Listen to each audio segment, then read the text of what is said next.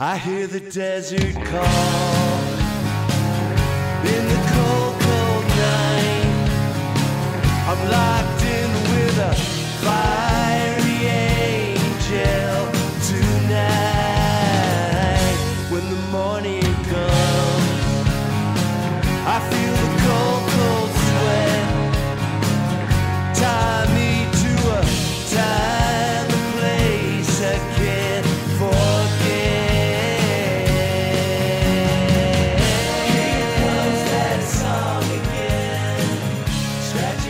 Hey, gang, thank you for listening to the latest promo mode.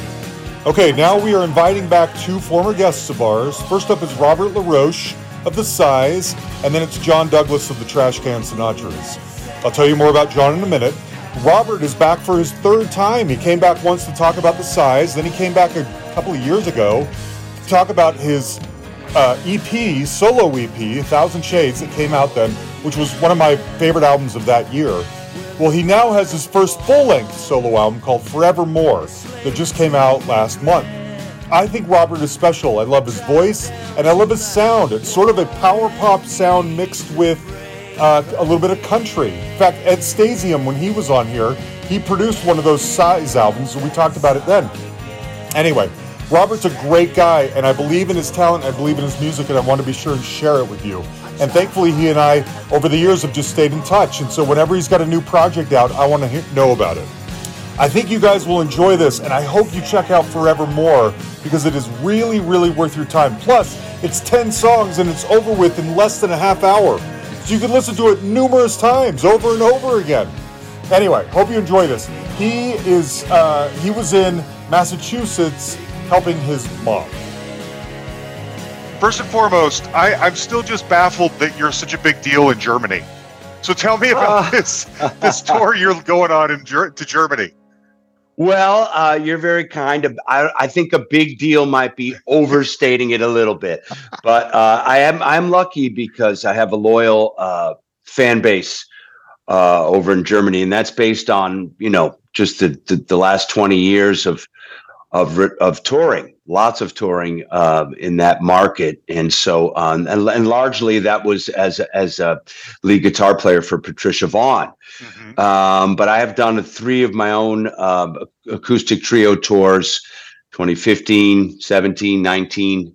And then there was a hiccup with uh, with the pandemic. So this is my first time doing a tour over there in um, in uh, four years. But I'm I'm lucky. I've I've uh, I've made a lot of friends there over the years. What do you attribute that to? Is it is it that Patricia has gone over well there, and so they're attached Very to you? Okay. Yes, yes, Okay. and we're we're really a team. Um, you know, we uh, I, dare I say we make each other better. Uh huh. and we're a really good team and uh, it's a it's a it's a pretty darn strong live show Yeah. um, that we do and that, and of course that's based on the, the the 25 years we've been working together Sure. and uh, so it's it's a real visual high energy rock and roll show uh, when I'm on the road when I tour with her yeah so we've we've made a lot of got a good fan base Yeah. over there So when Yeah. you go for yourself on a tour like this, what are the highlights? I feel like of the of the two solo albums that you've put out in the last few years Uh, is this mixture of it's like country tinged power pop. It's your your Yeah. because your you know your history with the Sighs of being this great power pop band, but you've introduced steel guitars and you introduced mandolins and you introduced right this right country vibe that I love what you do. So well when you go you. out and do your thing, yeah do you bring a steel guitar player? Is it what? How I- do you do it? You know, it's it's it's an unusual uh, lineup. I, I'm lucky. I work with two um, orchestral, you know, orchestra musicians that play in the Merck Orchestra uh, in Germany. So these are classical musicians that I'm working with, and um, you know, I'm lucky because they like my material, Mhm. and uh, you know, they play Tchaikovsky and Beethoven, and so they can handle my songs, no Sure. problem. And uh, so it's uh, I'm, I, I have an excellent violin player, Junie Huang, Oh. and um, she is um, you know, they're- these are classically trained folks. So she plays the uh, violin, and then I have uh, John Divin who plays the contrabass, Mm, and myself on acoustic guitar and vocals. So it's kind of a, it's a bit of an unusual show. It's a cool show. yeah. It's kind of orchestral. Uh, yeah, orchestral Americana. Yeah. I don't know if Yeah. I. That might be a new phrase. We might have to I- coin that. You just made it up. It works. I just made it up actually. Yeah. And uh, it's it's a cool deal. And of course we're tuned down. So we're we're tuned to E flat. All my work over the years, whether it's with the Sighs, Patricia Vonne, my solo stuff, uh, the guitar is tuned down a half step.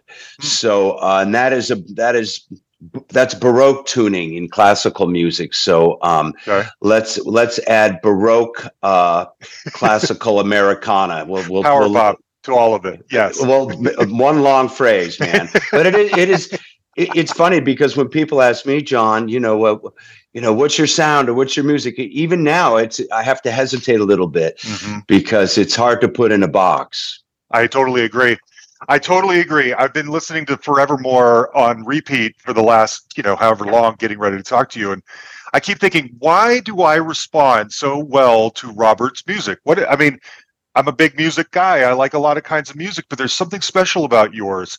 And I was trying to put my finger on what it was, besides the fact that I mentioned this sort of unique country tinged power pop. That's what I think of it anyway. Uh, Mhm. Style. There is something about your voice, and I was trying to find the right words. There's an optimism to it that there's a lilt that makes you feel comforted, that makes you feel like things are going to get better.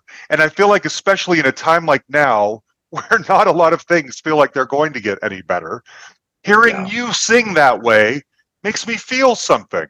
And so I say that wanting to know, like, what what goes when you write and conceive of an album like Forevermore. I mean, there are a lot of love songs, but are they, even if it was heartbreaking, you would still put a positive spin on it, almost just by the lilt in your voice. Does that make sense? It makes it makes total sense, and um, I, I- you know, it- as a, as a writer, you want the you want the first you want to connect with the listener, right? Yeah. as it as in any good um, art form you want it to be you know relatable and uh, that's number one Uh-huh. uh, as far as far as the, the singing goes you know i've a I, i'm a tenor Mhm. and um, i'm i'm now you know I w- I won't tell you my age but i'll tell you what year i was born 1963 so and, and as the youngest of four children uh, with a, with a bit of a space b- between myself and my closest sibling. So you know, from a really ear very early on, two, three, four years old, I was a sponge. You know, in 1966. You know, when mm-hmm. let's say when you know, let's say when Revolver or, or and Pet Sounds came out, There you go. I was hearing that, even though I could maybe barely put a sentence together at that age. I was soaking up that music, and so it's in my DNA. And uh, you know, from from the mid to late '60s, of, of course, you know, then we can Mhm. then you can fast forward to the early '70s and the you know the Badfinger and Sure. Raspberries and There Todd. Rundgren and all all of that stuff, and many many too many more to mention. And so that just that just got inside of me just by by virtue of uh, AM radio a- Yeah. in those days was pretty uh, exciting, Mhm. and you would hear a wide variety of music on on AM radio in the late '60s and and even into the even into the even into the '70s. Uh, so you might hear "Go All the Way" by the Raspberries, and then the next song might be, uh, you know, the Ohio Players, Yeah. uh, which was which is equally excellent Exactly. Yeah. but talk about different ends of the spectrum so Totally. uh yeah that was a magical time i feel lucky that i that i absorbed all of that and somehow it must come out in the in the music i've never really stopped to analyze it too too much yeah. because i feel like it's i feel like i feel like it's a gift you know to be able to write and and and you know first you got to write them then you record them then you release them and then Right. the ultimate prize of course is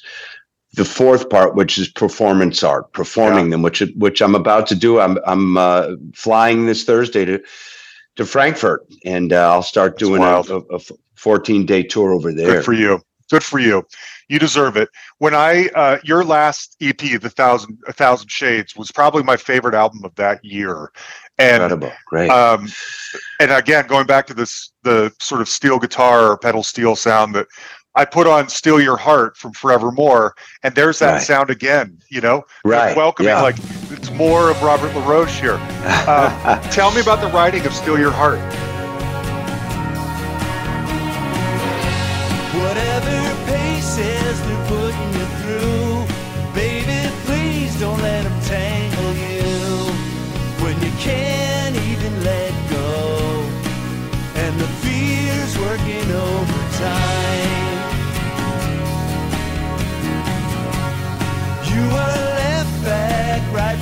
Right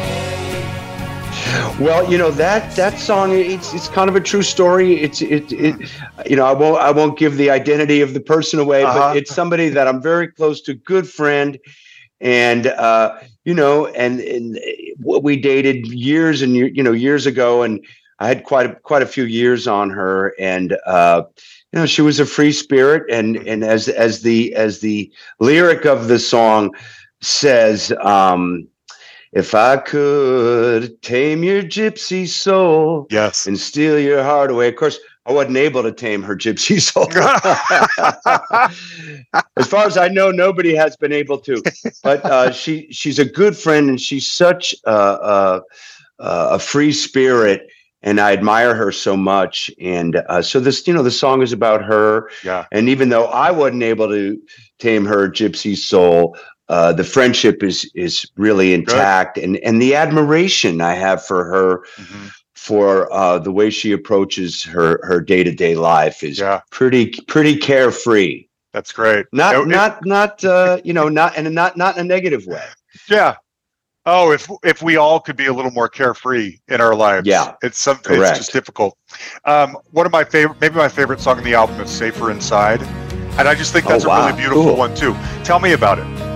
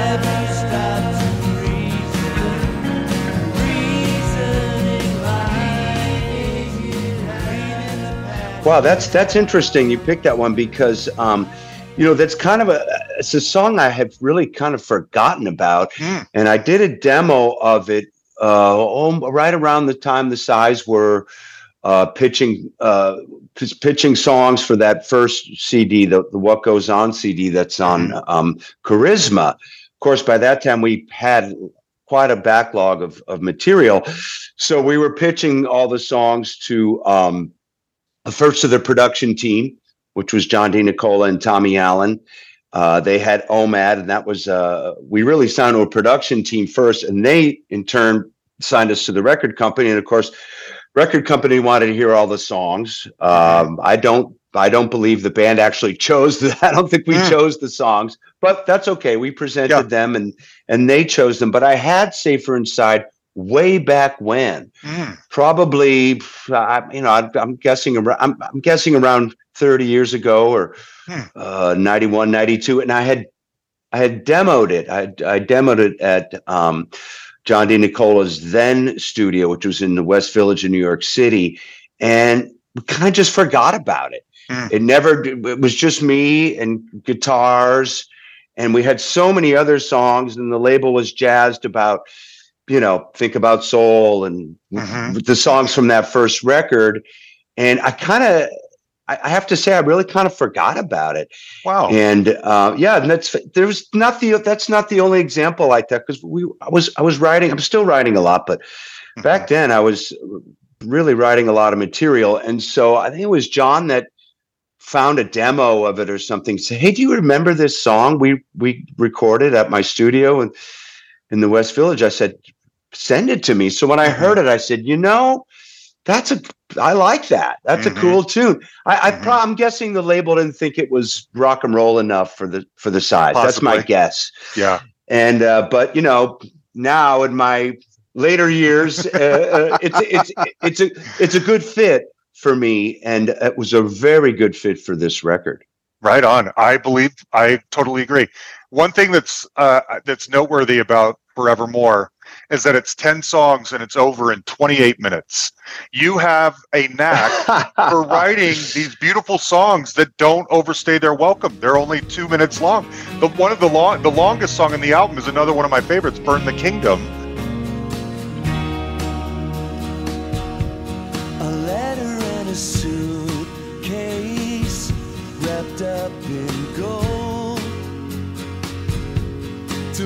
Mend your heartache. You're hard enough to hold. A never-ending blues chase that you deny. Release your soulmate. Cross my heart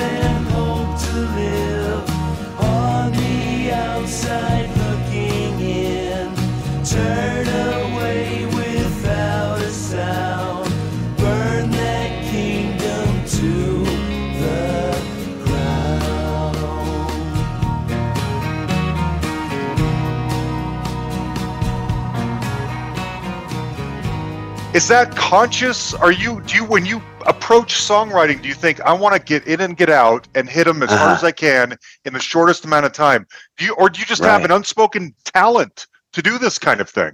I mean, I mean, the unspoken talent that's for someone else to say. You know, I Okay.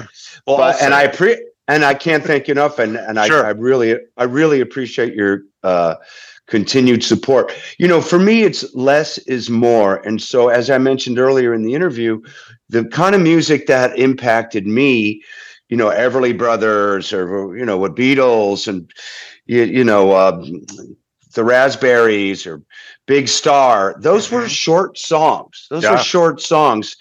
And uh, so, you know, whether it's intentional or not, uh, I, I can't say. I kind of just go with what what I'm feeling and how the song presents Mhm. itself because because the song does present itself. Uh, it- what I mean by that is, you know, a melody will come to the songwriter's consciousness, and in this Yeah. case, mine. And Right. I'm speaking about my own experience, and you hear a melody in your head, and um, could be you know first thing in the morning. You hear it you hear a melody and you're humming it and you're like what is Mhm. that? You know i would i've never you know and could that be my uh, could that be a new song or something like this?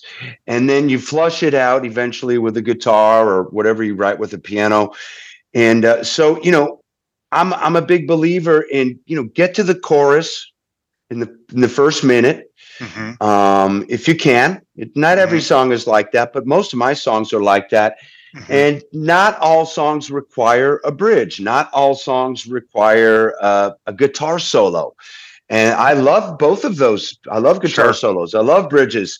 And in in my new record, some songs have a bridge, So- but not but not but not many, John. Uh-huh. And and some have a guitar solo, but not many.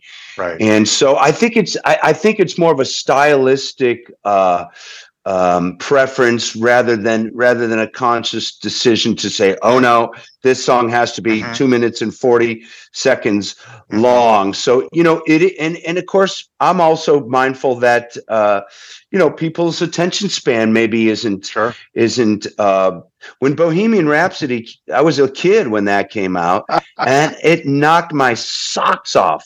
Yeah. And so, you know, I, you know, I that can keep my attention for five or six minutes without a doubt. That's, Right. Yeah, that's Freddie. I'm not Freddie Mercury. You know, that's Freddie Mercury.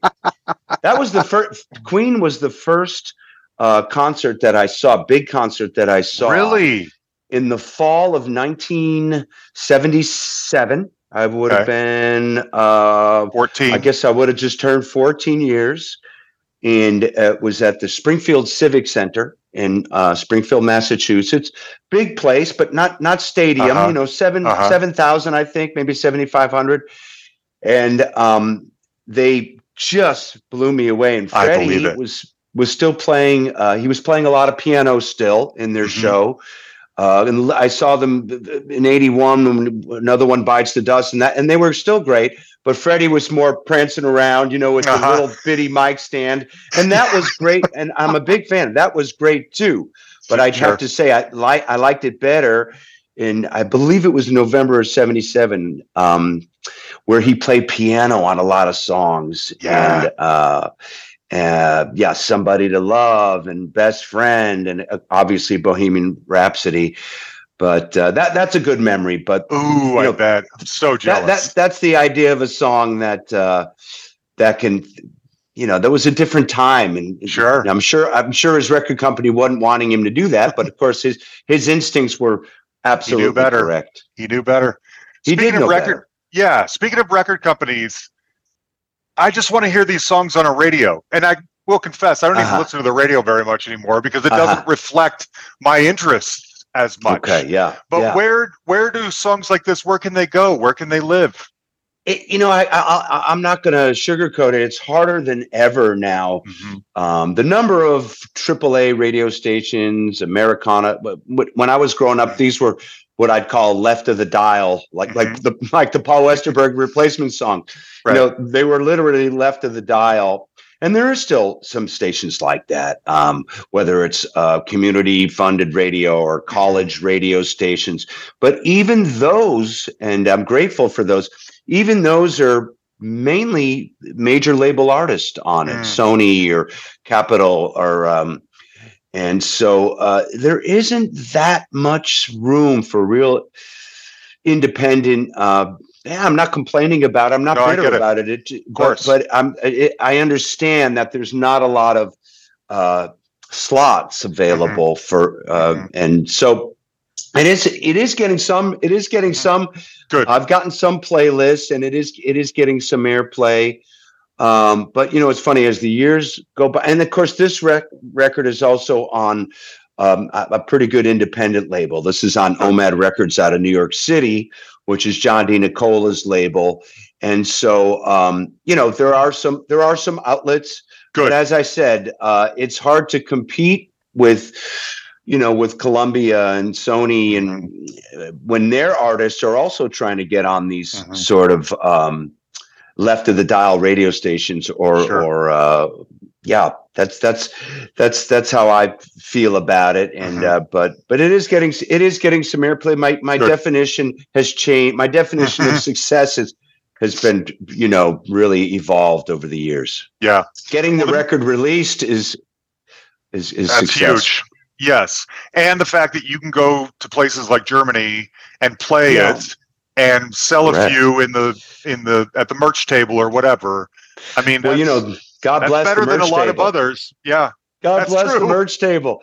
And you know, I, I mean, and and it, I, I guess it's the same in in, in the states, but it, you know, in those markets where I'm going to be in Austria and Germany, these these folks come out to see shows, and they want to have they want to buy CDs, and they want to meet Yeah. the artist, and and online uh, downloads. That's great too Mhm. but um, you know, uh, for for for live performance, for performance art, which I'm going to be doing with my acoustic trio, I need you know I need bodies, I need Yeah. people to come Sure. to come out, and uh, to see the shows. And th- and these markets are really quite good for that. And Good. um, What about been- I- I stateside? feel After this, fortunate. do you feel like is there more going to happen here?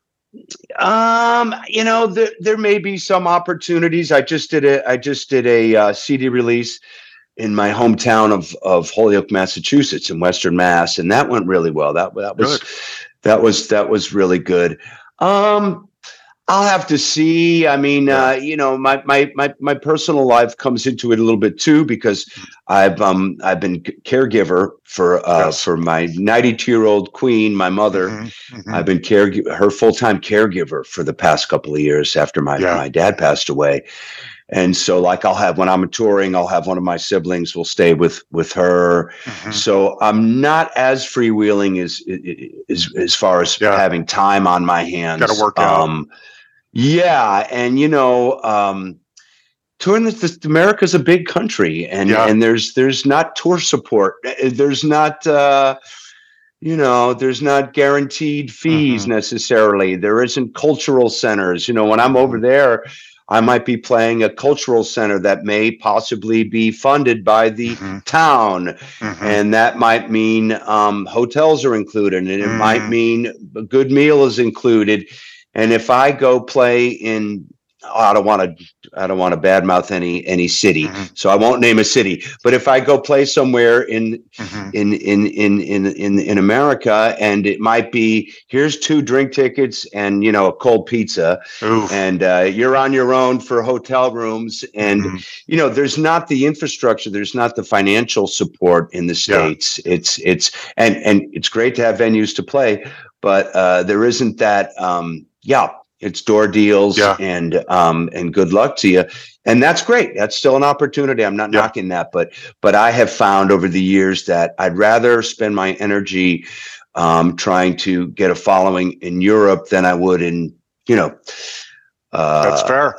I'll be selective. I don't want to. I don't want because you know I'm not No. trying to, to knock. No, I any, know. s- any. I won't Yeah. name particular states, but Right. you know, there's 50. There's a lot of states in America, but um, I guess I guess what I'm trying to say is over there, the time it takes you to drive from Austin to Oklahoma City, you can Mhm. drive through two or three countries. I guess that Yeah. would be the best analogy I can make Sure. I've heard that same you thing. can yes. you can reach more people, different cultures, Mhm. and um, yeah.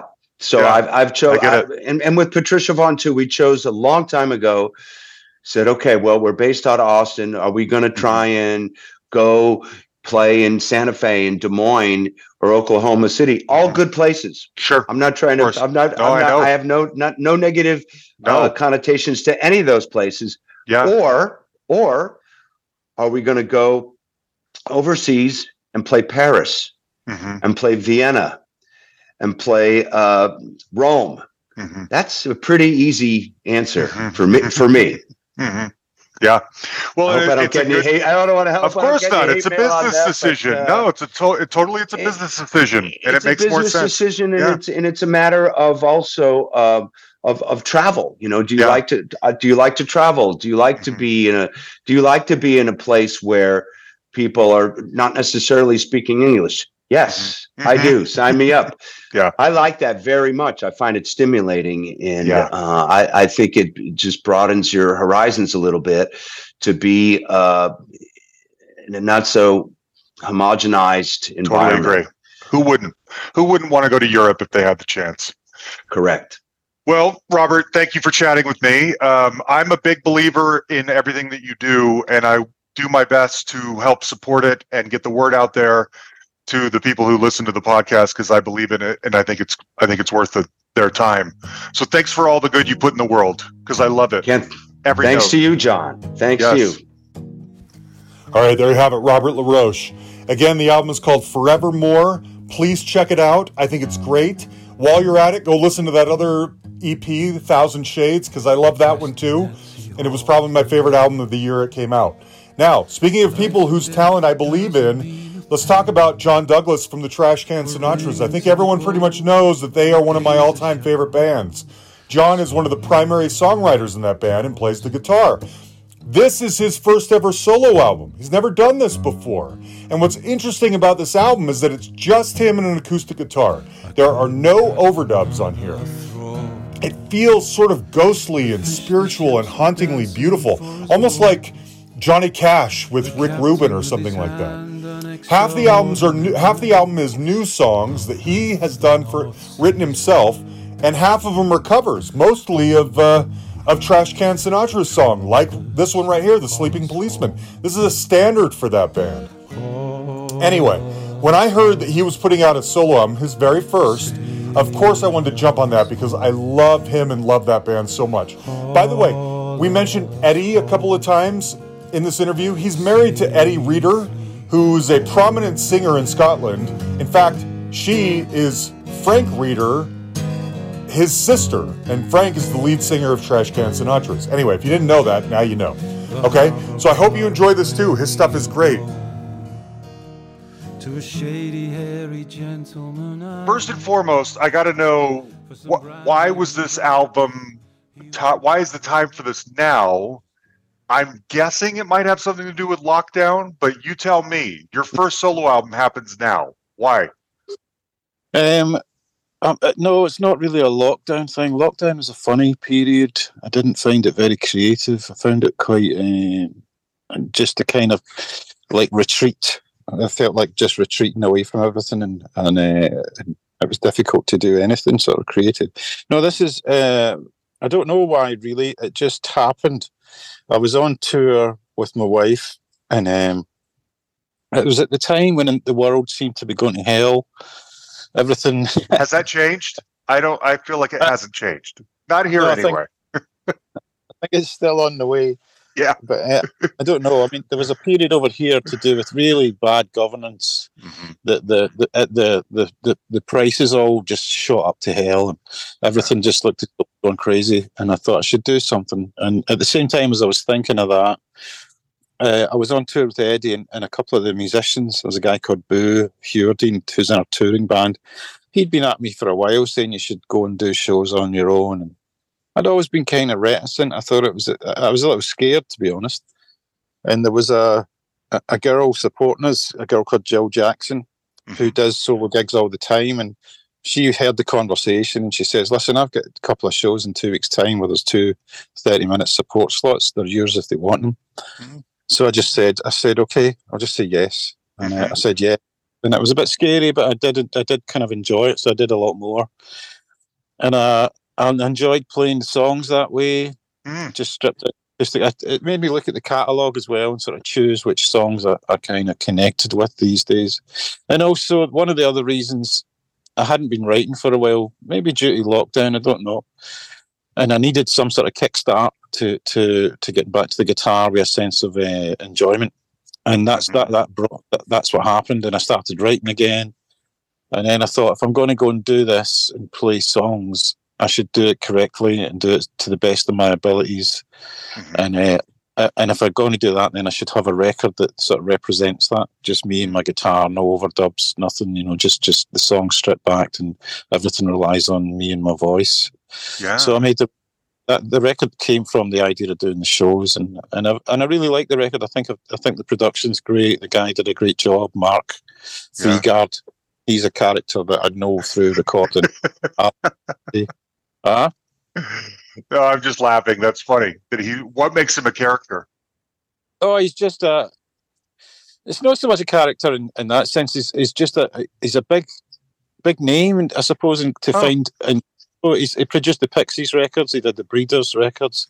He did Del Amitri albums. He's done. He, he made a load of records in the eighties with big bands, and and then he sort of he met a, a girl and he married and settled down in Glasgow, and he, he had a little sort of studio operation. So it was Oh. a kind of un, unusual figure to be found in Glasgow. You know, a guy that produced big American records, Yeah. and um, he's kind of quite very happily got a little studio. Doesn't do much, but he, he works with people that he knows and likes. And I got to know him because Eddi, my wife, had done some records with him, and he was very comfortable because I know him well. I could just sit in the room with him, and he set up his equipment in the afternoon. He Yeah. told me come down at six o'clock. We'll play for three or four hours, and that'll be the record. And that's what we did. So So these were all recorded in the same day. in three or four hours you knocked out this Yeah. whole album. Wow. Yeah, there was one song that arrived a little bit later, and I went, uh, uh, and it just seemed to be, as I said, my writing come back, and I was, Uh-huh. some songs arrived, and and it seemed as though they were arriving just to get on the record. So I did a tiny bit of recording afterwards. Most of it was yeah, four hours.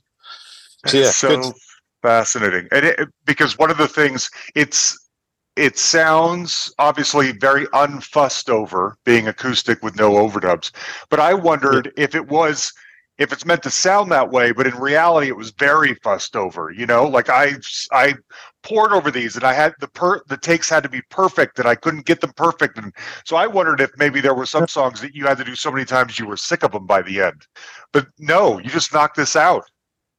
Yeah, there was there was a pattern started arriving. I would do the first take, and the first take would be a little rusty. Second take, kind of get there, and the third take was the one. And sometimes I'd try a fourth take, but it was always the third take with every That's with every song. So Yeah. tell me, tell me about. I love both of them. I, uh, the covers. It's about half covers of trash can songs and prefab sprout, and then half your own. Please tell me the story of Orange Crayons. Through classroom windows, soft dusty windows, the old coastal sun shines magnified. Window light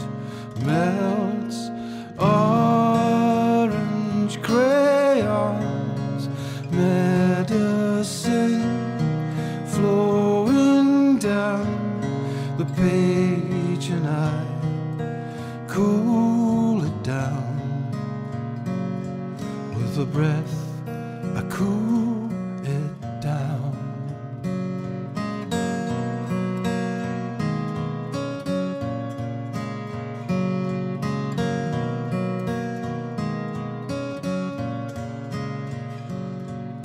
Staples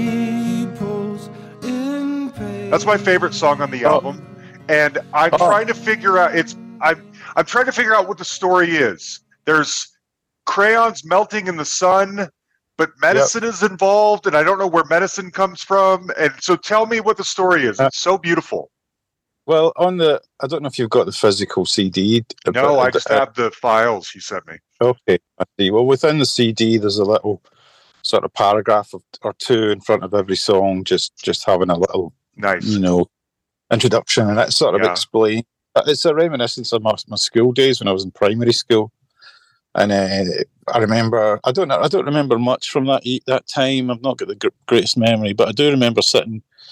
And the sun, the sun was so hot coming in the window that, it, that there was little crayons on top of the, the paper that I was working on. Not working, you know, drawing Uh-huh. or whatever Uh-huh. and the sun melted the crayons, and it was the texture of like cough medicine. It was like this sticky subject, uh, substance running down the page, and, yeah.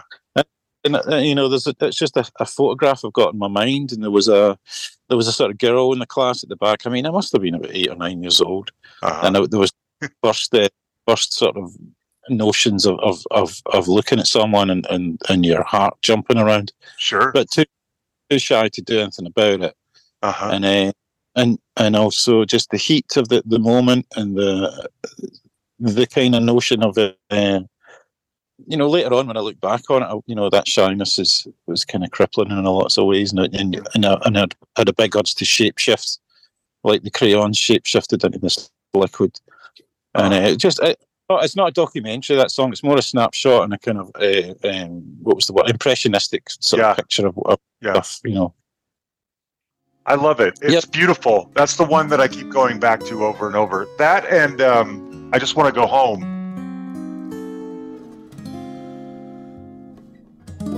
The evening is ending. The band's going home.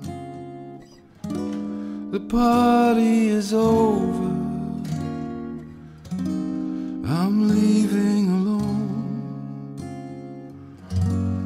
Just wanna go home now. Take the phone off the hook. Spend the night on my own. Maybe finish that book. See, I drunk myself sober. And I've smoked myself dry. And everyone is a stranger. Maybe that's why I, I just wanna go because it I could be totally wrong. And again I don't have the physical copy so I don't know what the story is.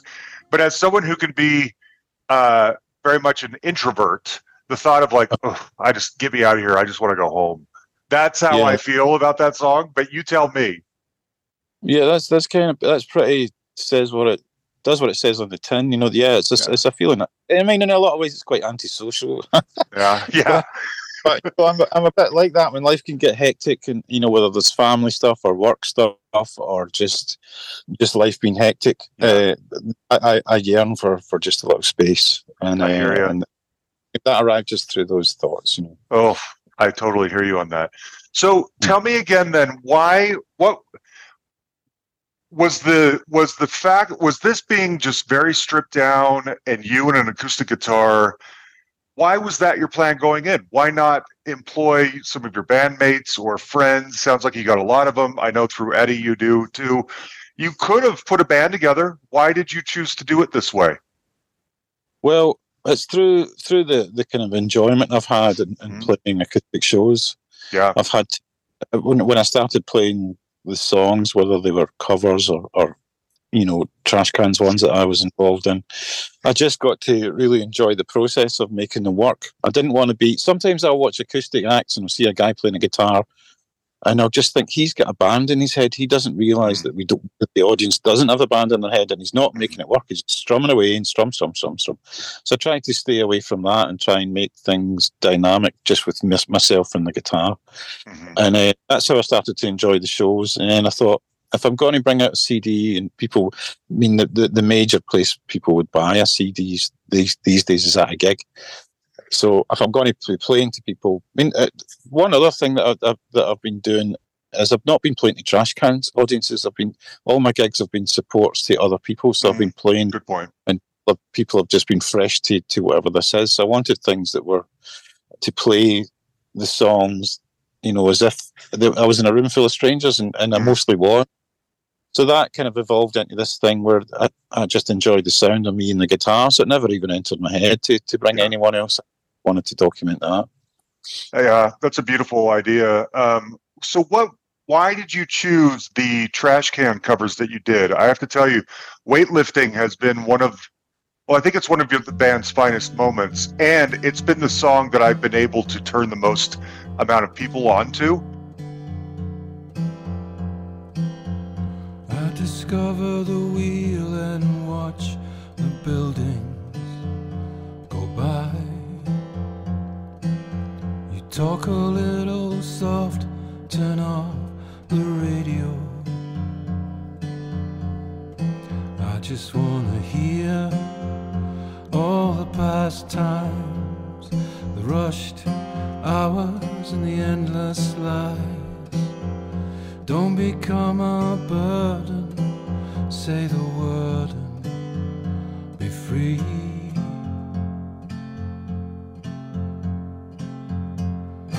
You will find a great weight lifting, easing your mind. A great weight lifting. Just leave it behind. The great weight. I deeply, deeply love the trash cans and has for have for years, and that's the song that whenever I share it with someone, that gets them hooked. You know, I hear Yeah. from people a lot that say how much they love that song. So, what made you, when you go into re-recording these, is it because you feel like you have your own spin on it? Is it because you think there's something you would like to improve or do differently? What's the philosophy? Uh, it's very simple. It's just the ones that that, that I thought are connected with these days. Mhm. I mean, I, some of them are ones that I've written you know, they most they mostly come from my my you know my inspiration. I, I, think everything's always had someone chipping in and helping out, but you know the raw material for them was was from myself. But this th- again, it was just down to the ones that I connected with and the ones that I thought would be kind of like you know like you're saying about weightlifting when you play it to people mm-hmm. who've never heard of us. I get that. You know, it's quite a universal song and it's a kind of unusual theme about you know just chill out kind of thing, relax, yeah. and, and it'll be all that's that's a beautiful thing to hear when somebody does it well. So I wanted to have songs that play the songs that weren't obscure in any way, or mm. and just were the were were I felt as though I could play them comfortably in a room full of people who didn't know me, and and they would get it, you know. Yeah. But, but the major major thing was just how they sounded with me and my guitar. There was a few that I tried, and and they were they were kind of okay, but after a few shows, I just thought, no, they're not actually connecting with people, you know, mm. as much as ones. So it was uh, just been an, a, a, a, refreshing learning experience of, of, of going out and playing people with not a thought of no one knows who I am and no one knows the mm. catalogue. And it was it felt very refreshing to, to, to have that, that attitude to it. I hadn't thought about that, about road testing these songs at those shows before you even go in to record them so the the album is a result of what worked best live on these sh- at these shows, not some yeah. grand plan you had in your head. This is my first no, solo album, so I've got to touch on these things. No, there was nothing abstract about it. I just went out yeah. and played and played and, and made sure I was playing to people that made sure I was playing in an environment I was comfortable with. But, but I was playing to people who I wasn't going out under the trash can's name. It was just I wanted to go I mean, obviously it was mentioned, but but I, I knew that I was playing to other people's audiences, mm-hmm. mm-hmm. and that and it's just uh, you know what was your question? I forgot your question. well, I was just oh, saying that I didn't realize that this these, this album had all been road tested before. Yeah, I think it was a major thing that once I I didn't even think of making the record until I'd played a good few shows and and, and I thought these are good. You know, I've got I've got to a place where I'm enjoying singing these. I can di- I can move them about. You know, I can. There's verses where I could slow down and I could, you know, could I could just change the dynamic. I, they just felt really comfortable, and I thought once I got to that stage, I thought, okay, I'd be very happy to have these recorded now.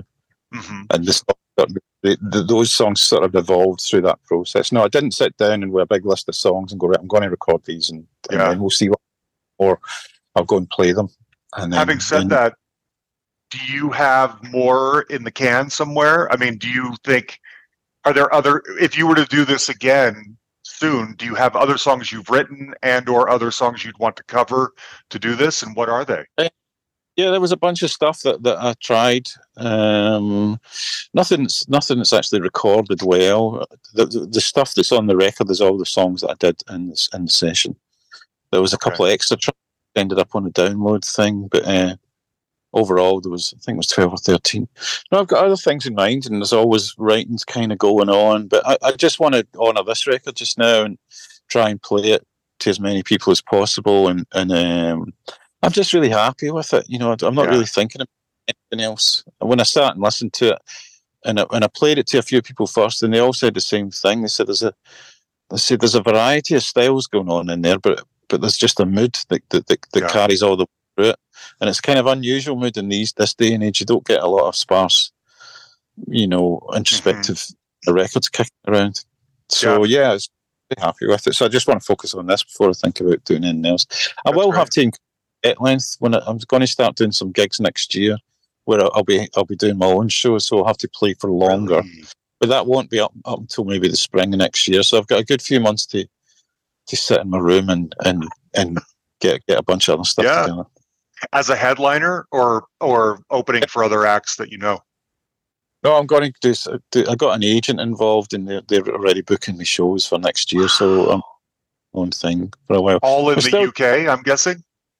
Well, at the moment, yeah. I mean, I would go anywhere as long as yeah. I could. You know, the fare was all right. You know, yeah, yeah. For.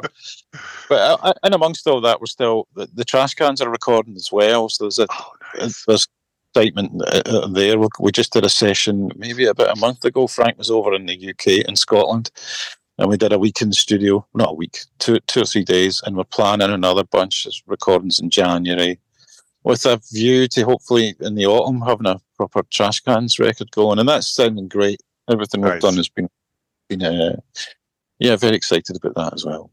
That's great. I almost wore my you can I don't know if you can even see me. I almost wore my Trashcan Sinatra's t-shirt, but it was in the it was in the laundry because I wore it earlier this week. I've got a Oh, black. I, yeah, I've had a, I've had a couple of them over the years, but my current one is the black one that's got the all night on it. And, oh uh, yeah, yeah. So I just wanted to let you know that I support you whenever I can.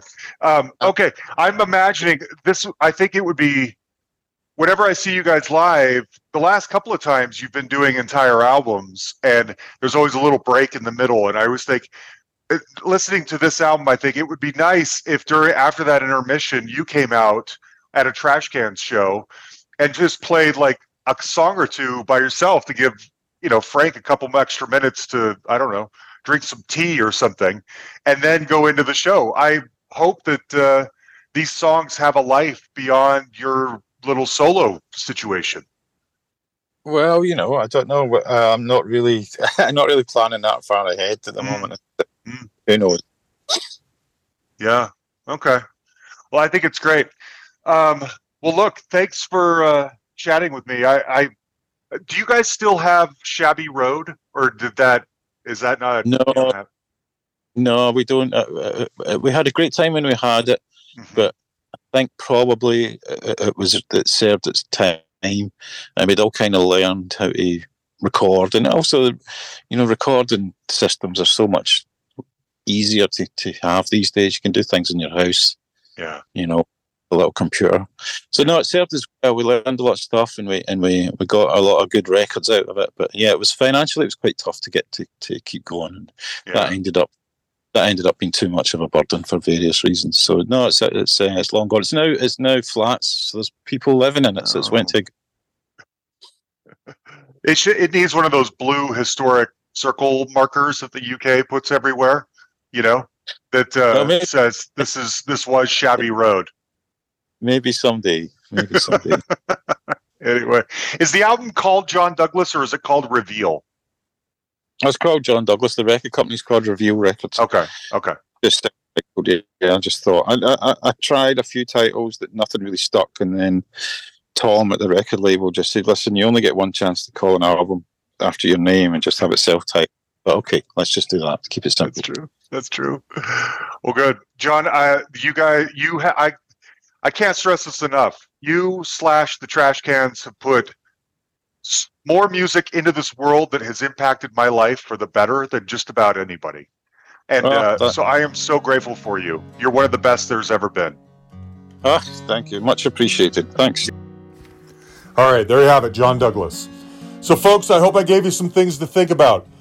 Robert LaRoche's album is Forevermore. John's is self titled, John Douglas. Both of them are wonderful. Both of them are well worth your time. I want to close it out with one more song from John. This was an original of his called Maid of the Loch. And so, anyway, uh, two great artists. I was actually trying, get this, there's actually a third promo mode in the works that I was trying to get down in time to add to this because another, our biggest guest ever, some of you who are like Andy Shaw, deep hustle nerds, might know who that is, but our most popular episode ever, that person has been on for themselves for a deep dive, and now they're coming back on to do a promo mode of their latest solo album as well. But that one, we couldn't get it scheduled in time, so that one's going to be out later. Anyway, there's a lot going on here this week at Hustle headquarters. I hope everyone appreciates that. Anyway, thanks everybody. We love you all.